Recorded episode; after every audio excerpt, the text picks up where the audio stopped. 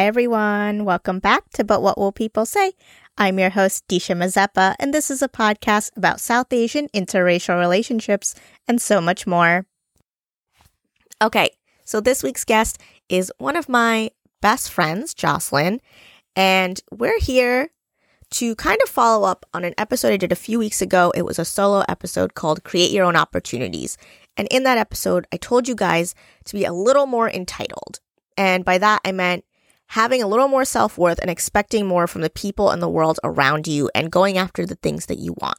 So with this episode, I always say when it comes to dating, I kind of dated like a white girl because no, most of my closest friends are not South Asian. But that also meant that when it came to dating and relationships, I did it shamelessly. I didn't carry any of the uncomfortable awkwardness that I find that a lot of a lot of South Asian women do where they feel like they're going to be judged for their choices or they feel like people are going to criticize them or that maybe they're being too demanding except when all your friends aren't brown and they tell you the world is your oyster, it's really easy to go out there and date with a little more self worth and a lot more confidence. Because whether you are out there having a one night stand or just making out with people or having a serious relationship or maybe ending a relationship that everyone thought you should have stayed in, our friends my friends have never judged me. We've never judged each other.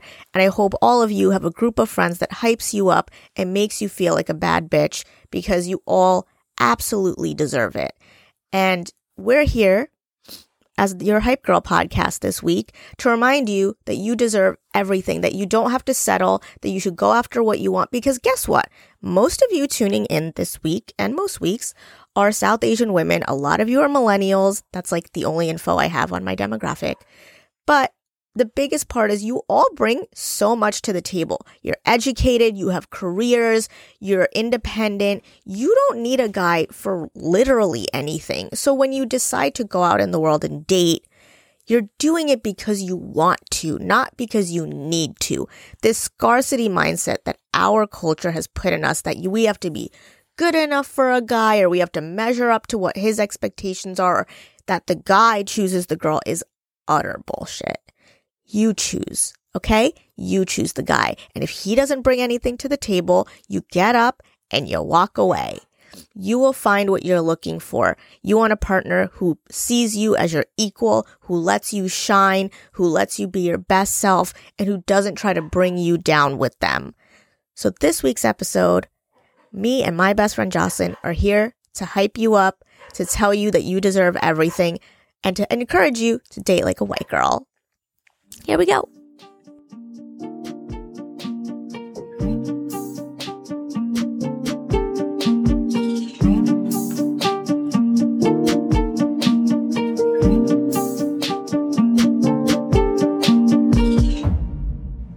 All right. Oh, yes, we're recording. Hello, everybody. We're here with Jocelyn. Hi, Joss. Hi, Disha. How are you? I'm good. How are you? I'm good. Welcome to my basement. Thank you. Thanks for joining me down It's here. very nice basement. yes, Anna's here too. She's having a great time taking a nap. But you're here because I think I owe a lot of my dating history, but also confidence in dating to like my white girlfriends. Even though like I feel like none of you guys are like actually white, but like white passing, I Yeah. guess. Yeah. Um and so I was like, you know what? Maybe we just need to have some of you guys on to hype the rest of the girls up. I'm here for it. We're here for that kind of energy. That's what we're here for. This is the Hype Girl podcast. If you needed someone to tell you hot shit, You are hot. Very hot. keep on getting it, girl. But yes, so that's why you're here. So tell us about your dating life. Yeah. So I'm 28 years old, uh, which means I'm out there dating. I'm newly divorced, which also adds a fun little spin to it. Um, right now, I'm doing a lot of meeting people, exploring what's out there, seeing what I'm interested in myself in. I think there's something to be said for women knowing what they want out of life and out of dating, especially. Um, so I think that's a big piece of what I'm playing with right now is figuring out what I want and what I want out of a partner. Yeah, absolutely. And we were talking about this before, but we were talking about how like if we were dating now, well like you are, but Yeah. I'm not, but like as we've gotten older, we both like we have careers and we have jobs and we're like fairly independent in that Yeah. like we're not dating to get something out of a guy. In the Yeah. sense that like I don't need to be in a relationship. And I think that's like a big thing, right? Like Yeah. when you're free of not needing someone. But it also makes dating complicated because I feel like a lot of girls, especially like when we were younger, right? You almost felt like you wanted a guy to want you, right? Like it made you feel better about yourself if you knew a guy wanted to date you. Yeah. But now we just don't give a shit. Yeah. And so one of the things we were talking about earlier was there's this research article, and I can't tell you where I saw it, but it was something that as women's IQs go up, they're least likely to be in a long term relationship or less likely to be in a long term relationship. However, in comparison to their male counterparts, as men's IQs go up, they're more likely to be in a relationship. And I think that kind of says something that as we know what we want and we're more independent and more self sufficient, it can be harder to find a partner. Um, and that's something that at least for me, I'm kind of sitting here with in that, like, what do I want out of somebody? Because I feel like I don't need a man. Yeah, like you're financially independent, you have a career, you have your own house, like your pets, like you're living your best life. Yeah. And and so the other thing, Disha and I are both occupational therapists. The other thing that I think about a lot when it comes to dating is my occupational engagement and how I fill my time. I have my days and my weeks filled already in that I'm not sitting around on a Friday night hoping that somebody's going to want to take me out on a date. I have things planned with my girlfriends. I'm out doing this. I'm spending time with my niece. Um, so the way that you fill your time can also affect how you date. And at least for me, that's been something that I definitely think about too. In that if I don't need a man to go on vacation with because I'm going to go away with my girlfriends, well, that can add a level to it. Yeah, because now suddenly the bar is higher, right? Now it's not you just need to be somebody who's there. You have to add something of value to my life. That's yeah. that isn't already there, right? Or at least make what's something that is there better. Yeah. But I think the big thing that we were talking about that's important is just that women need to know that we're self sufficient and amazing and wonderful and whole as we are without needing to add that man in. You know, to be full on your own as opposed to needing somebody to complete you, I guess. Yeah. But then that also makes things harder, right? does. Because I feel like Yeah. I always say this about Mike, right? Like the one thing about Mike that always stood out was he was smarter than me. And I've never, never dated a guy who was smarter than me. Yeah. And I locked that shit down. and all of a sudden you married him. yeah, here I am.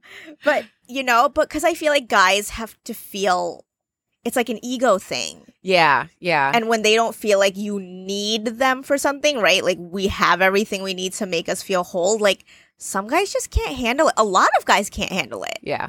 And I feel like it's also confusing for the woman too, though, because when you talk about typical gender roles, a typical gender role is this male protector, provider, you know, that kind of big male figure, and then this demure, quiet, passive woman. Like that's kind of how your typical gender roles look. Yeah. And so now when you have this full bodied, full personed woman, I don't know how to say Yeah. that, full personed woman, but you know, women who- in our strength, who we are, then how does that allow a man to fill that role? You know, I think Mhm. that, and I definitely see how that becomes a challenge. But I think the women, then I put that on the women in that you not need to decide what you want out of a man, you know? So part of the discussion we were having earlier is yes, I want a man who's going to challenge me, who's going to make me strive to be better because everybody should want to be better. But then I also want somebody who can just appreciate me for who I am. Like, I know I'm a boss ass bitch. Like, I know I'm a catch. So I want somebody who both can appreciate me and who I am and not try to change me while also pushing me to be better. And I feel like that's a tough place to be in. Yeah. As, and we were, we also mentioned like a guy that can let you shine and kind of take a step back and Yeah. be like, yeah, that's my girl and she's Yeah. killing it.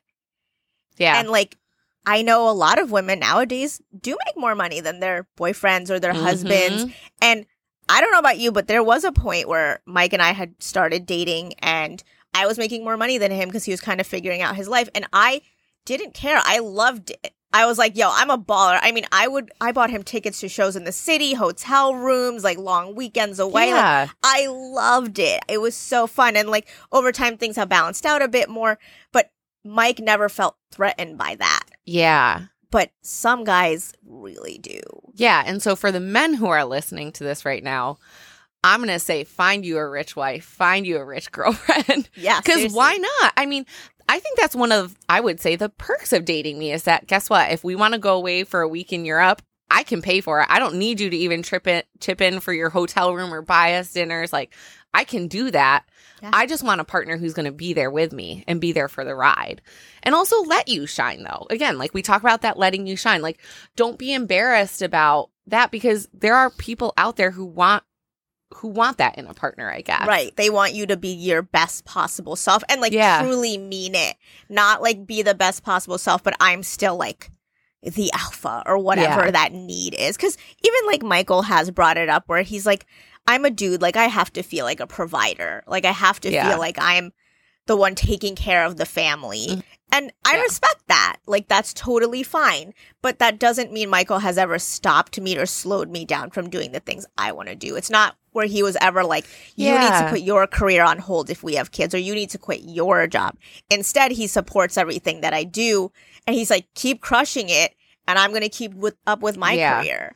Yeah, but that's where I would say that we even I would really love to be with somebody who can look at me and say, "Hey, if you end up being the breadwinner and you're the provider, then if I need to stay home because that's what works for our family, I'm okay with that." Absolutely. And I think that's where for me at least that's what I really want to get to in a partner, I guess. yeah. Or at least like consider that like he's a guy and these are what his needs are. And between me and Michael, like that's totally fine. Yeah.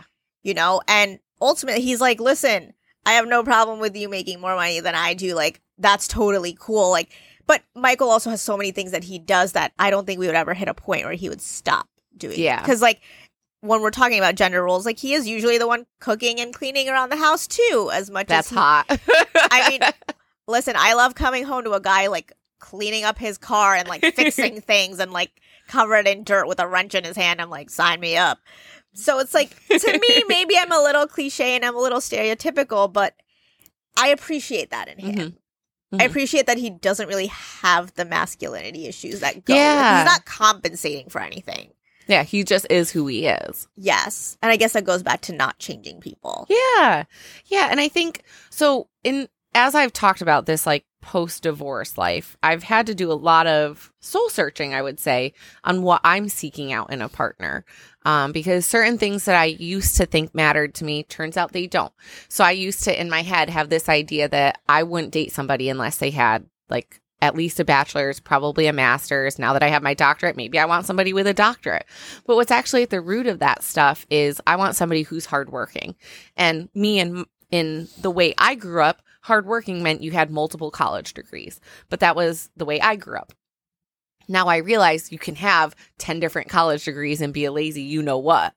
But I want somebody who's going to be hardworking. So I think Yeah. also when you're talking about women dating, and especially again, you're the demographic of your podcast, we're looking at a lot of people who maybe don't have typical dating experiences. Um, Yeah. I mean, we're not raised in a dating culture, so a lot of us weren't raised to even think about dating until unless it was for marriage, right? yeah. And I feel like until I got to college even that thought never occurred to me that I could just date someone without thinking about marrying them. yeah. That you could have different intentions, that it could maybe just be a casual fling, maybe you guys are just hooking up on the side. Maybe you're just dating but you are not thinking about the future Yeah. maybe you're just playing the field to find out what you want. But even when I was in high school, that was the idea where it was like, if you date someone, you have to think about what if you marry them. Yeah. And I think that's a, I think that can be really hard for young women to hear though. Yeah. And I'm going to, uh, I am all about female empowerment. So I'm going to talk specifically about how that can impact women.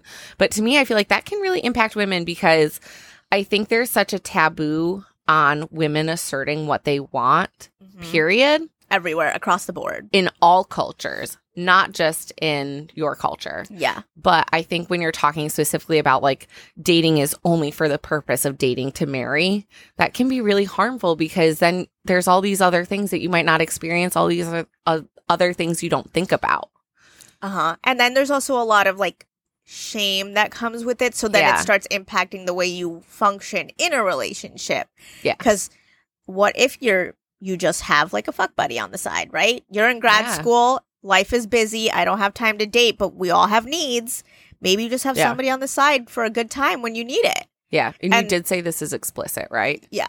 Okay. Yeah. Girls, you got to get laid if you got to get laid. Yeah. It is what it is. Do what you gotta do. Get your sex toys, buy that vibrator, hmm find you a boo thing on the side. But so if you've never had somebody tell you this, and this is me talking directly to Yeah, go for it. the listeners. Um, I think the biggest thing when you're talking about unconventional relationships, so not a boyfriend girlfriend relationship, progressing towards marriage, progressing towards something, but anything in between, you just got to know somebody and you're about to get married. I mean, all that in between stuff, I think the most important piece that I have found is clear expectations and boundaries. Um, it's okay if you're just sleeping with somebody. It's okay if you're sleeping with five different people. But I think the importance there is that you're setting clear expectations and boundaries with whoever you're involved in, whatever relationship you're involved with.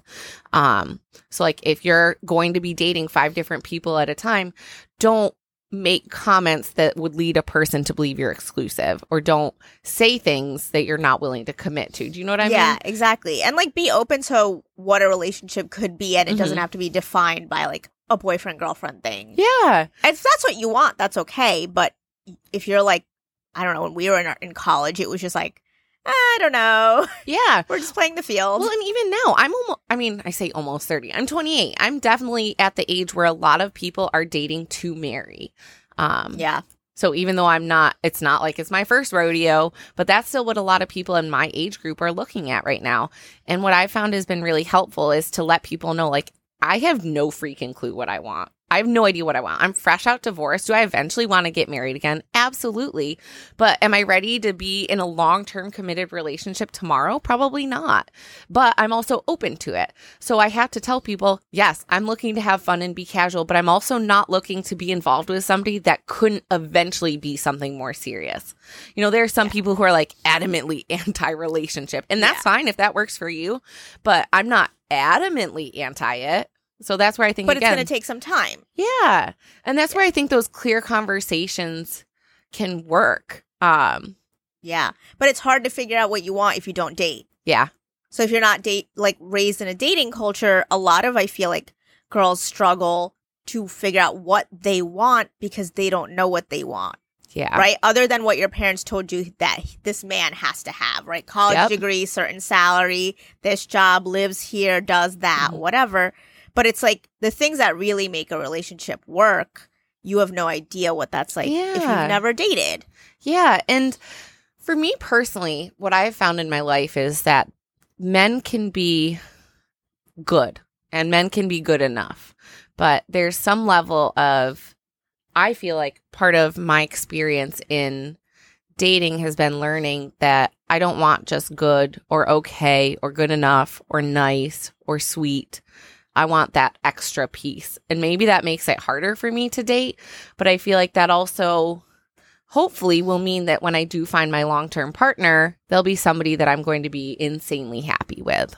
Yeah, and that's definitely not something we're raised with as brown girls. It's like you like you said, you want the person who checks the boxes. And if they check all the right boxes, you can make it work. Everything else is figure outable. And it's like, Yeah. no, not like all there are parts that are more nuanced and complicated Yeah. that aren't figure outable based on like their degree and how much money they make. yeah. Right? Like how do they handle conflict? Are they possessive? Are they the jealous type? Mhm. How do they handle gender roles and how do you want to handle them? Some people want much more solid clarity on this is what I do, this is what you do. Some people want 50-50, some people need more Yeah. fluidity, Mhm. you know, and then also there's like the sex part, right? If you, Yes. if you don't date, how do we figure that out? And I think sexual compatibility is something that it seems like based on our conversations is not discussed in your culture and i think that yeah. there is even if you're not talking about like crazy kinky people or people who are like absolutely vanilla if you're talking in the realm of what is probably normal sexual behavior um it, I think there's a huge range. There are people who want to have their 7 p.m. Sunday night sexual Missionary encounter. Sex. Yeah. Missionary with the lights off. Yep and they make love and they go to bed and you know take a shower after because we got to be clean like uh, there are people who want that and then there's people who want to handcuff and throw them around and get crazy and i would still consider that on the pretty average, normal yeah it's pretty average but i think that's something that you also need to talk about is what are you sexually interested in and looking for and again if you're not dating and if that's not something that your big sisters talk to you about or your we have like our friend group where we're all talking smack about people. Yeah, right. in our dating lives. But if you don't have somebody that you can talk about that with, that can be really hard too because I don't know, even even when you talk about how hard it is for women to orgasm, sorry, yeah. I'm just dropping it. Like if you have never talked with other women about what that experience is like, and what it, how hard it can be for some women to orgasm. Like mm-hmm. that's a part of relationship that doesn't get talked about either. Yeah, and if you're brown, it's not even a priority, right? Like you're just you're the person who's there to make babies and that's that's your job. You're the mom. Yeah. And so like it doesn't matter if you're happy in your sex life or if you're having an orgasm every single time. Or forget like sex toys and like masturbation. Yeah. None of that is ever brought up. And it just gets complicated. And then you're like ashamed of everything. So you're scared to tell your friends because if all your friends are brown, you're probably raised where you're judging each other for you're hooking up with someone or you made out with a couple guys last night. Yeah. you can't tell them. And then how do you now end up in a relationship? Now, how do you talk about it with someone that you're actually intimate with? And then how do you become comfortable exploring that? Yeah. It gets complicated. Yeah, I can totally understand that. I mean, even we all took a our friend group took a vacation even in September in September of 2020, right when yeah. things were opening up again. And um one of the conversations I remember us sitting over lunch talking about each girl like went around the table talking about what can make them orgasm. And I know that's yeah. kind of a weird lunchtime conversation, eh, but I think I know for some friend groups. But I think there's some freedom there that you know, at least for me, it's nice to hear that other women aren't like, "Oh, you put it in me for 30 seconds and I and I had this huge massive orgasm." like not most women function that way. Yeah. But there's this expectation that you can. And I think if if we as women and you as the listeners aren't comfortable having those conversations with anybody, how are you going to make sure that you're getting fulfilled in a relationship? Because you know what? Like, I feel like there should be no shame. I know women who can't orgasm from sex from a partner at all. And they'll have like a sexual encounter with someone. And if they're open enough with them, they'll be like, hey, I'm going to roll over and rub one out now. And the guy's like, cool, have fun. Can I watch? Yeah. Do you need some sex toys? You need a vibrator? Yeah. To, what do you need? Can I play with your titties while we're doing yeah, this? Sorry, I said titties. But yeah, like even until like we got our group together where we've yeah. become so open with each other, like I had never explored the idea of sex toys and all of that. Didn't Other, I buy like, you your first vibrator? Yes. yes. We also have matching vibrators with me and yes. some of the girls. we won't mention who. But yeah, like over like I've been super comfortable with who I am as I've gotten into college and older and it made it really a lot easier when I was dating because it's like I was already exposed to all of these yeah. things. Yeah. And I had already been comfortable dating, so I had boyfriends in high school and yada yada yada. So like by the time I was old enough to figure out like, oh, I want to date maybe a little more seriously, or maybe I'm interested in committing to someone, it wasn't as scary because I know I had kind of explored mm-hmm. options mm-hmm. and I knew what I liked and didn't like. And the thing is, you're not going to know what you like without experience. Yeah. Right. But even if you don't have experience, I mean, with a partner, I think even having social supportive friends to talk about that stuff with can help. Like, I remember sitting at your bachelorette party, you guys were talking about the different sexual encounters you guys were having, you know, with partners or with spouses or whatever. Um, And I think sometimes you hear things and you're like, ooh, that sounds I didn't think about that. That's a good idea. Or I mean, or you could have friends like ours where we help each other take thirst trap pictures. yeah. I mean, I don't take my own nudes, guys. Jocelyn does. Jocelyn takes them for me, and I of course. I and think sends them to good. Mike directly. yeah, Jocelyn will occasionally send them out for me with captions. But I think there's something to be said at the root of that. I would hope that our relationship, I know for me at least, I came back from that trip, that last trip that we took to Florida, and I came back and I was like feeling more confident about myself and my body, Yeah, even. Which, absolutely. which that's not validation I got from a man. And I feel like that validation you can get from your friend group, from your social support, even if it's from listening to Disha's podcast, if you don't feel like you get that elsewhere. I mean, hearing that from an outside source that's not like not saying, Disha, your boobs look good because I want to bang you. Like, I will tell you your boobs look good just because they look good. yeah, And I think that I would hope that that can help you in turn be a better partner. I don't know how to say that correctly, but, but, like you're more confident in yourself, right? Because I feel like if we, ke- it's if you keep looking for your partner to compliment you, then you feel Mhm. like you have to be a certain way for them. Instead Yeah. of when your girlfriends tell you, "Hey, your ass looks great in that," you're like, "Yes, it fucking does." So then when you walk into the club, you know those guys are looking at your ass, yeah. and maybe you want to give them a little show. Yeah. And you know what? I think it kind of comes back to that whole like being your own full bodied self. And I don't know what else, what other way to say that, but just being full bodied. Like, I Yeah, think like there's a whole independent person. Yes. In that, like, if you can be happy on your own and really feel like, like, I can sit here, you know, 28 and divorce, that's something that in cult in our culture is kind of shamed upon. And not just, and I'm not saying this, I'm, I'm white. I mean, for all intents and purposes, although I have ethnicity behind me, I'm white passing.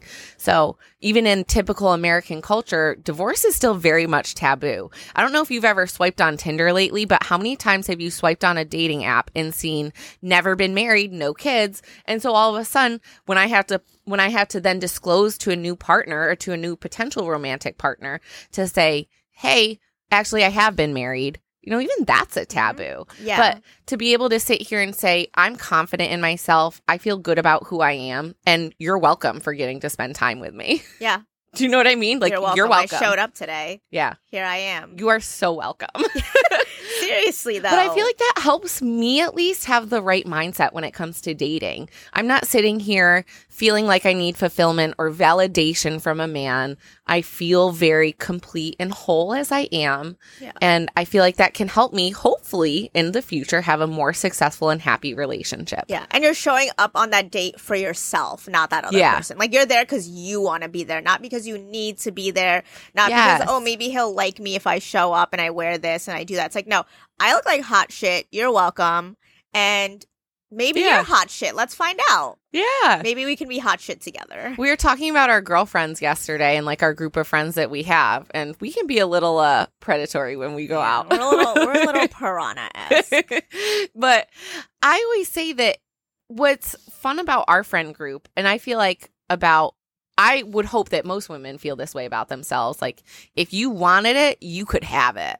Yeah. Do you know what I mean? Like, if I wanted to get married tomorrow, I feel pretty confident that I could be married like next year. Yeah. I know that might sound arrogant, but no, like, but I think like when you have a supportive group of women around you, and that's why I think having girlfriends is way more important than ever having a Yes. boyfriend, is that like we hype each other up constantly and like like we said we're a little predatory so like every time we go out together i mean somebody is getting someone's number yeah. and we and we don't do it because we particularly need the attention or want it we just want to know that we can get it It's almost about, it's about that validation. Right. It's not about what that guy thinks about me. I just need to know that you want it and I'll decide if I want to give that to you. Yeah.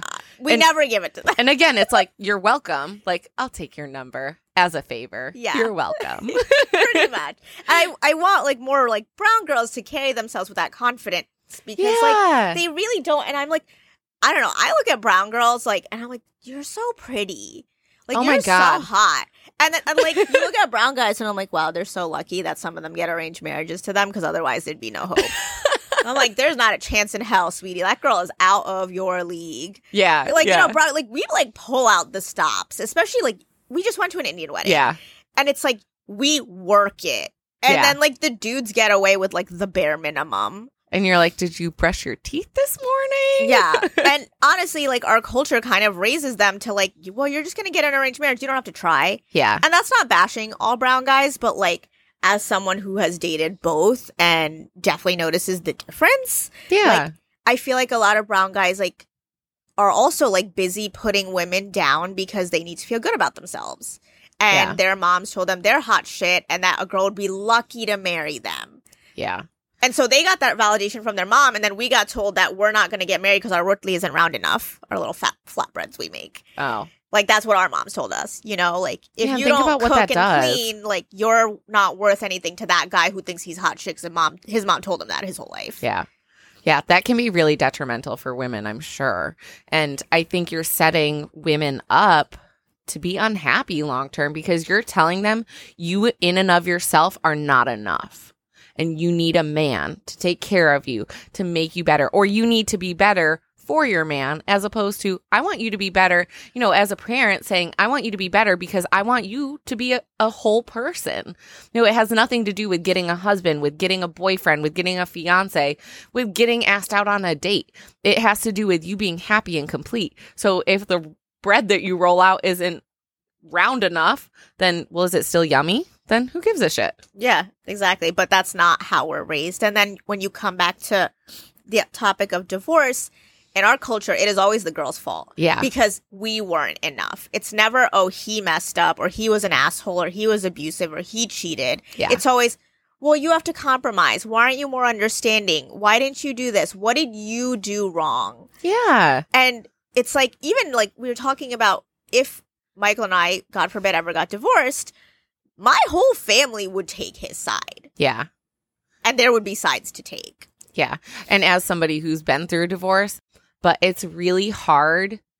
And I would say not even in brown culture, but in uh, in most cultures, divorce is hard no matter what. But like to a lot of more traditional families, if you if your husband's not literally beating the shit out of you or like sleeping with 10 different women, there is no justification for getting a divorce Pretty much. because happiness does not matter. yeah. And I think that's as a generation, like millennials, like we're the opposite. Yeah. We prioritize happiness over everything, over Yeah. our jobs, over our salaries, over our partners. We want happiness more than anything.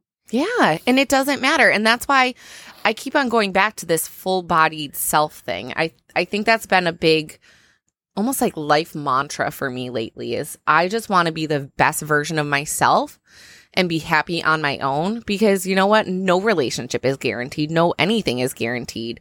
And so I want to be happy in and of myself and then hopefully find a partner that can, that can complement, not complete, complement my happiness Add to it. complement my relationship, add to it, or just be happy to be along for the ride. Yeah.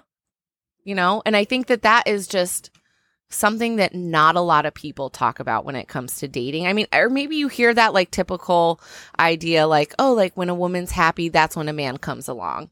But again, not because you want the man to be along, but when a woman is happy, period. Just make the woman happy. Like Yeah. you as a woman need to be happy. You as a girl need to be happy. Yeah. And maybe you don't want to get married. Yeah. Maybe you just want to be in a relationship so- with someone who makes you happy or stay single forever or commit without the titles.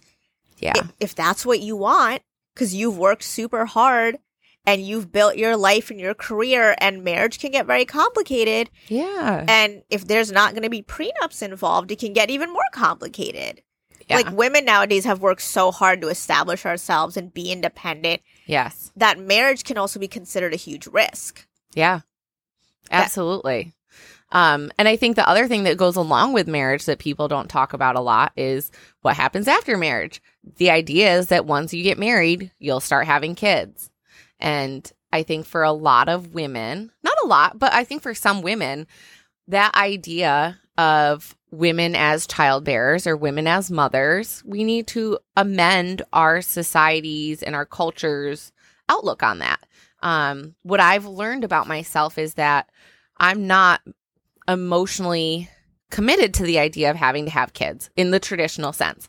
I learned that I want to be in a maternal role, but that could be as the badass aunt to my favorite niece, my only niece, but my favorite niece.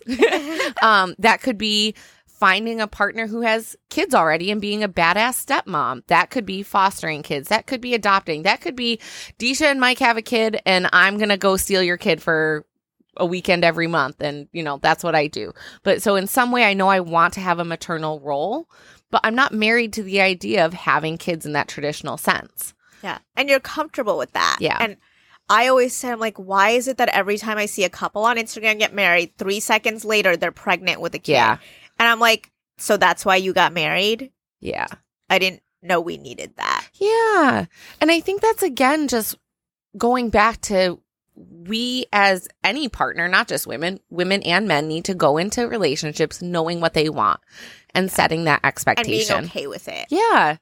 And there's no shame. So if I met a guy who said to me, Jocelyn, no matter what, I need at least three kids born naturally from you and I, hold no hold bar, that's it. That probably isn't the partner for me then. Because what I'm hearing is you want me to have three kids, which number one, I'm professionally driven. So that's a red flag. Um, number two, you're not, I'm not hearing that flexibility from you and that, hey, we're open to different types of lifestyles. Um, so there's things in that that I would say right off the bat, you could check all the other boxes, quote unquote, check the boxes, but that in and of itself would be enough that I'd be like, I'm okay actually. I'm good. I don't but need to go out you have the self worth to walk away Yeah. when it doesn't work for you. And I think a lot of women, not a lot, but definitely some women really struggle with that self worth because they feel like if a guy is dating, it's like, oh, what if I can't find somebody else? There's Yeah. that fear that Yeah. some people feel like they can't let go of something if what if there's not somebody Yeah. else? So what I actually this is something that I kind of dealt with in my divorce as I was going through this process in looking and saying, okay, what do I actually want out of life? And I think this can help a lot of women is what do you actually want out of life? Like, okay, so if I hear somebody wants a family, but what is it that you actually want? Do you want to not feel lonely? Do you want a maternal role? Do you want to be surrounded by people and have somebody to come home to at the end of the night? And what I did, it sounds weird. It was almost like a homework assignment for that I did for myself. I literally listed out everything that I wanted out of life. And again, talking about that maternal role. What happens if I actually want kids? Because as I said, I'm pretty flexible in how I could look at that maternal role, but in 5 years, I might say, "You know what? No. I want to actually have kids." So how can I as my full-bodied self see all these things that I want out of life and find a way to make them happen myself. So if I want to be a mom in the traditional sense, again, maybe not having a partner, I can go to a sperm bank. Yeah. It's untraditional, but I can be a mom on my own. I can raise a family on my own. So feeling that I don't need another person to make all these things happen that I want out of life is really validating and helps me come into every potential romantic situation, I feel like at least, with a clear head in that I don't need you to make life happen. Yeah, you can make my life better for sure, but I know that in and of myself, I can get everything I want out of life. Absolutely. And we need like more girls and women to just see that that Yeah. they can make it happen on their own. But also it's okay if you don't want to make it happen your own, Yeah. but how just be careful of where you're willing to compromise to Yeah. get those things because Yeah. I mean, I, you all know, like, all I want are kids. Like, if I could have five kids now, I would. But I also have professional ambitions and things that I want to do before I have kids because I want to give my kids the best life possible. And they don't all have to naturally be born mine. Like, these are conversations we've had where, like, you know what, maybe I'll have two or three of our kids and then maybe we'll adopt two kids. Yeah. And these are all conversations we've had. And we're open to all the different options, but we're comfortable with that. Some people are not comfortable with Yeah. adopting. Some people Yeah. only want them to be their own kids, or some people don't want to be step parents and things like that. Whereas if you talk about it and you know what you want and you're comfortable with that, right? Because, like, if Yeah. you date someone and like you said, like if you don't maybe want your own kids, but the guy says, I want three of my own biological children that you birth, and that's not something you want, but oh, he likes me and he's dating me, so maybe I should compromise. Like, that's not going to work Yeah. out well. Yeah. Or you have to decide that, you know what, being with this partner is worth compromising on these other things. Um, and I don't want it to sound like we're knocking on traditional relationships. Like there are some people who want a husband and wife and two and a half kids and a white white picket fence, and that's perfectly fine. And But- lots of people have that. But I mean, if- so many people Yeah. we see online, like that's the life they're living, and I'm like, good for you. And if that's what you want, to just know that that might mean compromising in other areas. For me, I don't want to compromise my professional career. I don't want to compromise that there's probably a good chance I'm probably going to be the breadwinner in whatever, whatever relationship I end up in. And so that means I want a partner who probably can compromise. Hey, if we need to make it work that you stay at home or you're the one who does drop off and pick up for daycare, like I want a partner who's going to be flexible in that because I'm not flexible in my professional career. Um, Exactly. which can be a challenge for sure. and a lot of women, I think nowadays are less flexible, especially when it comes to their career. And Mhm. like, you know, we always talk about like the pay gap between genders and stuff. And one of the huge components of that is women leave the workforce when they have kids. Mhm. And, you know, I talk to Mike's mom all the time because she had her own business and she had employees. And she's like, as soon as they get pregnant, they always say they're going to come back. They don't come back. Yeah. Like women have kids, and as soon as they have kids, they always say they're going to come back after maternity leave. And she's like, a lot of the women that work for me didn't. And she's like, that's okay. But like, as much as we want to say women can have it all, a lot of them will choose to leave. Yeah. And if that makes you happy, then that's obviously I keep going back to happiness too. If that's what make the wo- makes the woman happy, then that's absolutely 100% okay. But what if you're also doing that because your partner is not willing to? Exactly. Then that's not really fair. And that's exactly like when it comes to me, it's like I want to be a mom more than anything else, but I also want my career. But my idea of my career isn't so much as an OT where I wouldn't have the flexibility. It's more having my own business and building my own brand. And that way I can work from home, build my business at home, and hang out with my kids. But I've even told Michael, I'm like, we're not having kids until we can afford to have a nanny on call and a night nurse because your girl's not losing sleep over this. yeah. Like I fully intend to take care of myself and my mental health and all of those. And maybe I sound, you know, wh- what do you call it? Like I'm painting this perfect Yeah. picture I want Yeah. for myself. Like Idealistic, naive, be- yeah. idealistic because I don't have kids right now, and maybe I don't know how hard it is. But I work in pediatrics. I hang out with kids all day, so I can genuinely say I love babies. I adore kids, and I yeah. I that's the best part about my job as an OT, and that's kind of where I keep that OT career going. Yeah. Yeah. You know, but at the end of the day, I can't wait to have my own. And I'm like, the second I have my own, I'm like, listen, they're great, but I got my own now. And like, Yeah. we can let that go now. Yeah. And yeah, I absolutely agree. But again, I think what it comes down to is that you and Mike have had a conversation that says we're happy in whatever in in all these different flexible ways to make it happen. Yeah. If that makes sense. Exactly. And like, even Mike has expressed, like, how about the ways he wants to be a dad, Yeah. you know? And he's like, he can't wait to be a dad, you know? And like, you know, Mike being Mike, he's like, my kid's gonna be doing jujitsu out of the womb. Like, if my, like, if I have a girl, if she can't choke a guy out at five, we're gonna have a problem. Yeah. You Yeah, know, so like he's gonna be like that dad, but he's like, I can't wait to run marathons with them. Like we got like he's found like the strollers that you could like strap on your To your waist. while you yeah. Run. He got the little like koala pack thing. He like Yeah. saw it online. He goes, I need one of those when we have kids. Anyway, so he's like already building his little life of a Mhm. dad around that.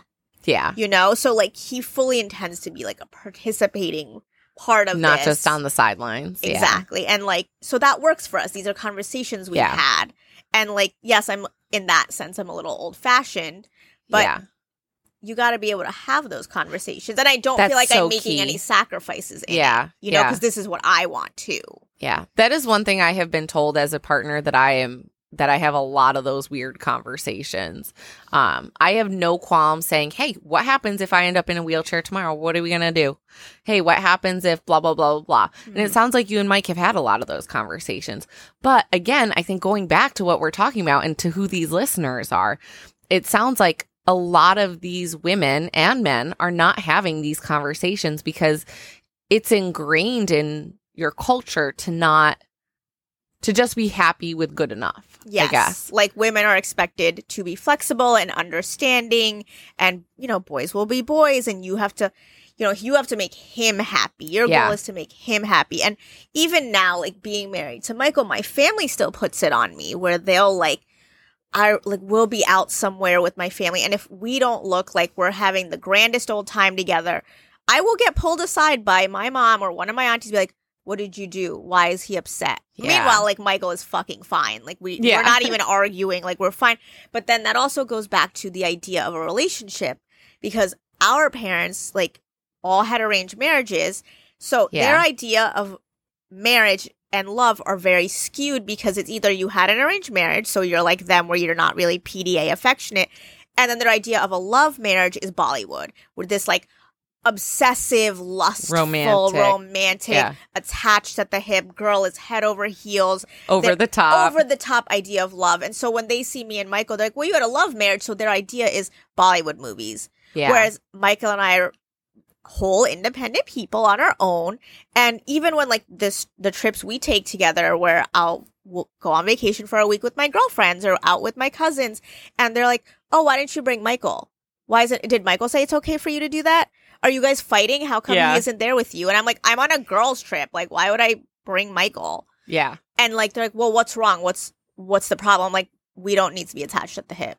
Yeah. That's that's what it means. Yeah. And so like even explaining that to our parents is really hard because they have no concept of what like you know a healthy relationship looks like. Because attached at the hip isn't healthy either. Like No. Bollywood paints this like really twisted idea of what romance is supposed to be, and it's problematic at Yeah. best. Yeah. And then you get like people who grow up watching these movies and think like this is what love is. Yeah. Like When singing in the field of flowers, obsessed with each other all the time. Dancing. Yeah. Dancing, song and dance 24 hours a day. Like, no. That's not what it actually looks like in real life. Yeah. And a healthy relationship, at least for me, is having my own time and space. And like, we just went to brunch with my girlfriends, and I was, Mike was like, I invited him because, you know, he's around and we all love him, but he's like, nah, I don't really want to come. And it's like, we're not fighting, we're not arguing. He's not mad at me. Yeah. He's just like, no, I'm going to work on the car. and happy to let you go and be your own person and have your own relationships and function outside of him too. Yeah, like there's no jealousy either where it's like, oh, why do you spend all this time with your friends? yeah. Why don't you spend time with me? And it's like, we do both of those things. Yeah. Because I think sometimes that's the other thing, right? Like, we aren't taught that we can have our own independent lives and still be in a relationship. Yeah. Yeah. And and to know that they're not mutually exclusive. You can be just as full-bodied and independent and have your own relationships and have this whole life and still also be a competent good partner. Yeah. And a lot of that comes down to like the examples that are set. We were just talking about at brunch, like the way all of our parents' relationships totally fucked up, the way we how like we all are messed up because we all of our parents had these like weird dynamics in their Yeah. relationships and how they're still impacting us now. Yes. I go to therapy. I'll openly admit I go to therapy. My therapist firmly believes that part of the reason I got divorced is because of the relationship I saw in my parents, and that I have this like weird, deep seated fear of being miserable. And so when I was miserable, we decided to jump ship. Um, but I, I mean, I think that's also really important to understand how the relationships that you see affect what you model and what you do. Yeah, and it's tough when we're not raised in a culture where we see typically healthy relationship with two whole people Yeah. On their own. And even to see different relationship examples, um, Yeah. you know, even if it's in your culture or in um, your social circle, to see different types of relationships and how they function, to again know what you want to come into a relationship wanting.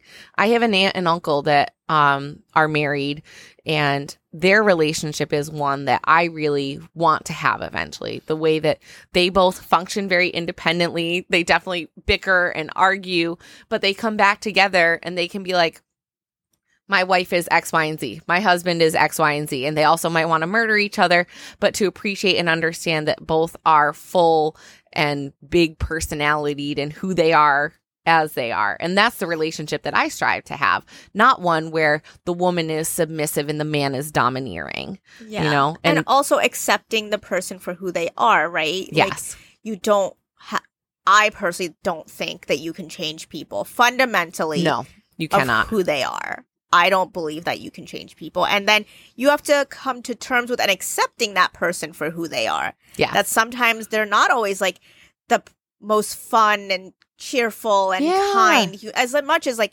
you and I, like I like to think we're like pretty bubbly and outgoing and, you know, Yeah. chirpy. But then when I get angry, I can be pretty mean. We can be assholes. We can be literal shitheads. yes. And the thing is, even in our friendships, you see that we accept each other for who they are. I mean, you have watched me and my best friend Claire Yes. Bicker and argue. I mean, I don't, I don't even argue with Michael the way I argue with Claire. Yeah. we scream at each other to a point where you were one time crying in the other room because you were so stressed out about me and Claire screaming our heads I off other. remember that. Yeah, and then we're like, "Where's?" We're like in mid argument. We're like, "Where's Jocelyn?" And we find you crying, and we felt like parents who found their kid in the corner. and suddenly, this this argument dissolves to like tr- forgot about that. to making Jocelyn feel better. but like you know, we've had our differences over the years, but it's not yeah. one. We don't hold life long grudges because Yeah. that's like a brown girl thing. Like Indian culture, it's like you hold like generational grudges, whereas like we we know Yeah. how to argue. We know how each of us argues, and we allow those arguments and disagreements to happen, Yeah. and then we work past it. You and I have argued, like yes. we full on cried arguing, I know. and we worked past it, and we don't ever bring those things up again because Yeah. we just let it go, and it, it Yeah. is what it is. But I think even in relationships with our friends, that's something that like sometimes, especially women, have a hard time with. yeah. That like cattiness or jealousy and things can get like Yeah. in there. Whereas I think we've all accepted each other for our flaws and the things we've been through and who we are. Yeah. And to be able to, at least one of my favorite things about our friendship, not just our friendship, but our friendship in these groups that we function in, is that we have friends that we might not see for a year, a year and a half, two years. And then you see them and you're like, oh my God. And it's like you pick up like it was yesterday. Um, but there's no, well, you haven't called me in the past six months. yeah. But did you text me on my birthday? Right. You know, no one's keeping tabs. Yes, We're not some- keeping score. and to just let you exist in your life, me exist in my life. And when we come together, it's like I will be up your butt for a week when we're on vacation. But, and then, you know what? We might go a month without talking. I don't think we go a month, but, you know, we might go We- an extended period without talking. And there's something to be said for that functioning healthy. yeah. And I think also accepting that as we get older, we all have different things going on in our lives. We're not all in school together all day, every day, going Yeah. to Greek org meetings and going to frat parties and like being up each other's asses all day long. Now it's like, first of all, we are all different ages. I feel like we have Yeah. like a three or four year age range between us. Some of us have kids. You were married. I'm married now. And now you're Mhm. like getting back in the dating game. Some of us are single. Like Mhm. some of us are living with our parents. Some live on our own. We're and like, geographically separated. Yep, we have different career points that we're all in. Some Mhm. people might be going back to school. All of these things. Some of Mhm. us are getting married. Some are already married. Like all of these things, and we just let people be where they are in that point in life, and Yeah. can still come together and like, hey, how's it going? Yeah. Yeah. But I, it seems like, and I don't even know that this was the intention of this conversation we're having. It feels like a lot of this root conversation that we're having, though, is that letting women be full bodied on their own. Yeah, Um, you know, when we're talking about our friendships, let our friends be full bodied and function a full life without feeling like, Disha, you didn't text me what you had for breakfast this morning. What? Yeah. Disha, Johnson, you didn't tell me immediately when you decided to get divorced. I know. I called her up and I said, Disha, I'm not ready to talk about it. I don't want to talk about it, but I'm getting divorced. That's it. I just don't want to not tell you. right, and I was like, that's cool. My apartment's empty. If you need somewhere to be, I'll give you the key. yeah. And that was it. It Yes, that like was, there literally, it was literally like a two or three minute conversation. And I like hung up the phone and I was like, okay, that's and there's it. no judgment, right? Like Yeah. no one was like, "Oh my god, what happened? Like how come?" Like Yeah. no like there was no like putting whatever feelings you might have yeah. on that person and making them feel bad. It was just like, "Okay, we'll figure it out. We'll get- support you. We'll love you. Exactly. And our whole group kind of like that's what we do for each other. And I hope Yeah. every girl has that group where no matter what happens, Yeah. because life is messy, mm-hmm. things get complicated, shit will hit the fan. And that's what your girlfriends are for, right? Mm-hmm. And that's where you can take the pressure off your partner because your partner can't be everything. Yeah, That's absolutely. so much pressure to your partner has to be your confidant, your lover, the person you bicker to, the person you bitch to. Like that's a Yeah. lot for one person. But when you have this whole group of friends, it's like everyone can fill a different need at Yeah. different times. Yeah, absolutely. And I think, yeah, I, I just think that it's so important that women have that support and not just women, men too, that you have support outside of your partner, outside of a possible romantic dating life, because you never, like, those romantic relationships are never guaranteed. Not that friendships are guaranteed either, but to assume that that relationship and a, a a romantic relationship is going to be your everything is not healthy. I don't think, at least. Yeah. I think at this point, most people should have established that like Yeah. that's not healthy because like I think there is something to be said about those friends where like you know they're dating someone and you're just not going to see or hear from them for a while. Yeah, we all have that friend. and it's like okay but then Mhm. but then when shit hits the fan and you're those friends who are always there to help pick up the pieces it's like i don't even really know what happened because i haven't seen you or heard from you for a year just because you were in a relationship not Yeah. just because of life like obviously people are busy but it, it's just like you ostracize everything for that. yes and then you become like single-minded on that one person then how much of yourself did you lose in that relationship Yes. right like you get married and suddenly you're a wife and that's it like no Yeah, that and that's not healthy at all. Exactly. And for so many of us, like at least in the Indian culture, like that's what it is. When you get married, you are now a wife. And you Yeah. are that is your role, that is who you are. And the way you get treated, the way you get spoken to, all of that changes based on the fact that you are now a Yes. wife. And it's super uncomfortable and it's super Yeah. weird because all the aunties think you can hang with them now. And I'm like, I do not want to hang out here. Yeah. Like, this is weird. Like I just want to I, I don't know. As if you as a person have changed just because you've legally married Right, well, somebody. you're, a woman now. yeah. Because because apparently you weren't a woman before. Yeah. You did not exist before, Yeah, but you- now you are a woman. You were a child before. yeah. And I I just feel like that can be really toxic. I mean, So I just- toxic. I like that. So toxic. um, you know, I just think I just think women need to be established as their own independent people, whole people. And that has been for me in this divorce and this post-divorce dating phase, that has been a big thing for me is just I am a whole person and I don't need somebody else to complete me. And it doesn't change who I am when I'm seeing somebody, when I'm not seeing somebody. And guess what? I also will say though, I feel a lot more private about my dating life now. Um, if and when I enter a serious relationship, I will not be posting about it on social media the way that I used to. I will not be advertising the fact that I have a partner. Guess what? There are certain members of my family who probably aren't going to meet a partner until I'm literally like walking down the aisle because I don't trust you anymore. You You're brown now. I'm brown. You're brown we actually now. talked about that. I was like, I need to learn from Disha some of these brown dating norms because now I need to hide my relationships. Yeah, because like, you know, even when I was in high school, right? Like it was like, oh, can't wait to put it on Facebook. I'm in a relationship. Yeah, Can't yeah. wait to change my profile picture. Can't wait to, you know, bring this person to prom or whatever. Yes. And then once you're out of that first relationship, you just don't give a shit. yeah. And then suddenly it's like, oh, I don't really post anything anywhere. Yeah. I guess now it's on Instagram, but even now, like people who see me like in real life, when they see like, oh, actually, like, how are things with your husband? Like, I don't really know anything about him. Like, yeah, I keep my personal life pretty much off Yeah. the internet. And like, it's funny with me, people get it skewed because I post so much on social media Yeah. because of like the podcast. But my own personal life with my friends and my family and my husband is very much not out there Yeah. other than what I choose to share here, which again is like a 15 minute cherry pick bits of information. Yeah. It's not out As there. opposed to the real world. now you don't need the external validation. Yes. Yeah. And there's something to be said for that. I know a lot of people, when they look at my social media accounts, the thing that people always say when they meet me is, or like I've seen somebody after a couple years, literally last night at the wedding, somebody goes, Oh, I see you run a lot.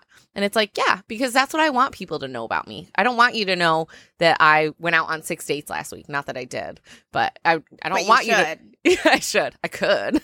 Just That's what we to. need to know. yeah. I, oh, I could. um, but you know, it's it's how you present yourself and what you're willing to show. I guess. Exactly. Do you want to leave the audience with one last bit of wisdom, if you could? Yes.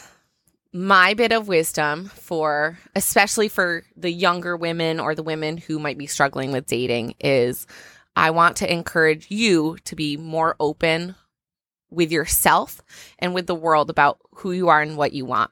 And I'm talking sexually, romantically, professionally, socially, in all aspects of your life to be more open with what you want and be more willing to have those conversations because I think as much as we as women, yes, want to be grateful when we're in a relationship, also to recognize that you have wants and needs and you need to establish what those wants and needs are before you can expect somebody to meet them.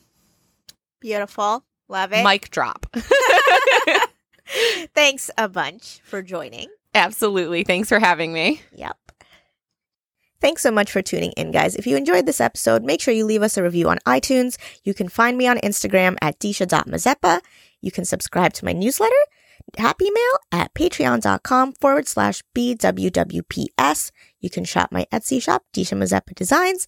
And if you or someone you know would like to be a guest on the show, you can email bwwpspodcast at gmail.com. And I will see you guys next time. Bye. This podcast is hosted and produced by Disha Mystery Mazeppa. Music for the show was created by Crexwell.